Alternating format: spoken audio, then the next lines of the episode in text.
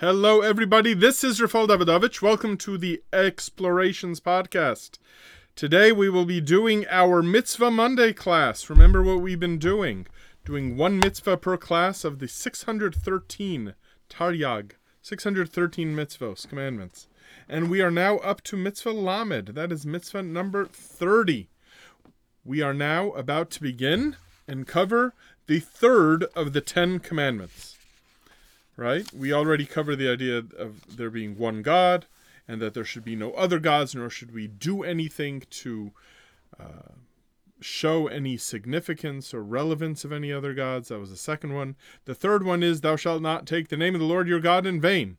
Lo sisa es shem Hashem elokecha lashav. This mitzvah is given an extensive, very lengthy treatment in the Sefer HaChinuch. We are not going to be covering that text, as I've said in the past. So, what I'm going to do first is give you a little bit of a prelude, because the idea of not taking the name of the Lord your God in vain means not to swear falsely and not to swear frivolously, right? So, what does it mean to take the name of the Lord your God? What does that whole expression mean? This is what we call swearing, a shavua, an oath, taking an oath. When now, what does it mean to take an oath? Before we speak about not taking an oath falsely, what does it mean to take an oath? What does it mean to take the name of Hashem? Forget about in vain or falsely. How does one take the name of Hashem truthfully? What does that even mean? So let me tell you what it means. There is a phrase in halacha known as a gezerah shava. Gezerah Shava means that when you have a word that's used in one halacha, one law, and then you have the same word or term that's used that is used in another halacha or law, and you don't know much about the second law, you're allowed to borrow, you're allowed to take, you're allowed to compare the second law to the first law and apply the things in the first law to the second law. Okay? This is known as a Gzer Shava, meaning an equivalence that we make a legal equivalence between two laws based on the fact that we know what's going on with law number one, we apply those rules to law number two. This is what is happening when a person takes an oath. When a person swears to God, what does that mean? This is what it means God is true, and God is an objective truth. Anything that you, a human being under the dominion of time and space and decay, do, cannot be as truthful. You cannot possibly say something that is as truthful as something that God says. So when a person is taking an oath, when a person is invoking Hashem's name, what that person is doing is saying that the statement that they are making should be as significant and as truthful and should be taken to be as truthful as God Himself. Right? You're saying the same reverence that I give to the true, objective reality of Hashem, who was and is and will be, that power, that significance should be applied to the thing that I am saying right now. That is why an oath is meaningful. And that's why an oath is only as significant as the thing that you are saying is truly meaningful. That's why, for example, we're going to see much later, one is not allowed to swear by uh, a non reality, right? You can't swear to a false God, for example.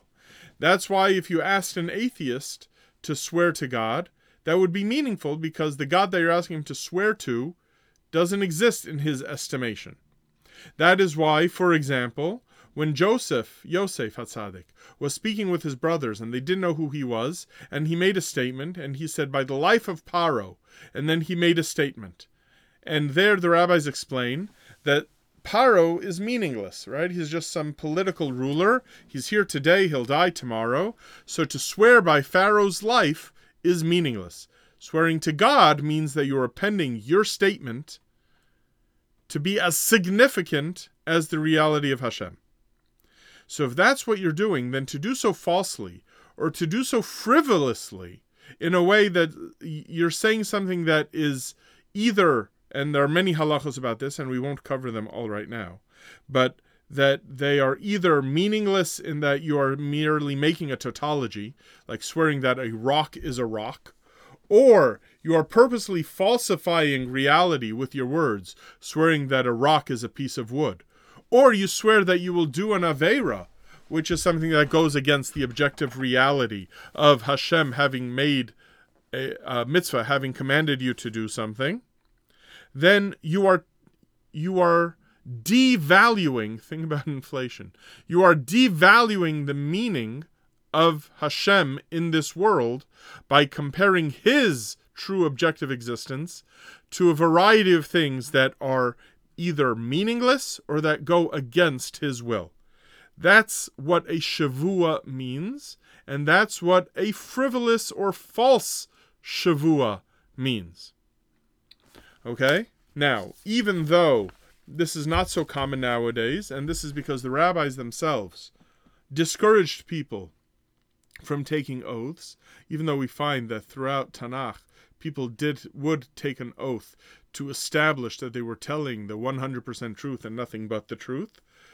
Because of this very serious mitzvah, that the language here in the Ten Commandments is that Hashem does not forgive, that this is why for the most part in Jewish culture for the last, you know, several centuries, Jews have done whatever they can to avoid taking an oath because they don't want to even risk part of any statement that is inherently subjective that it should be connected and should devalue and uh, harm their estimation for the true awareness of the only true reality which is the prime reality of Hashem.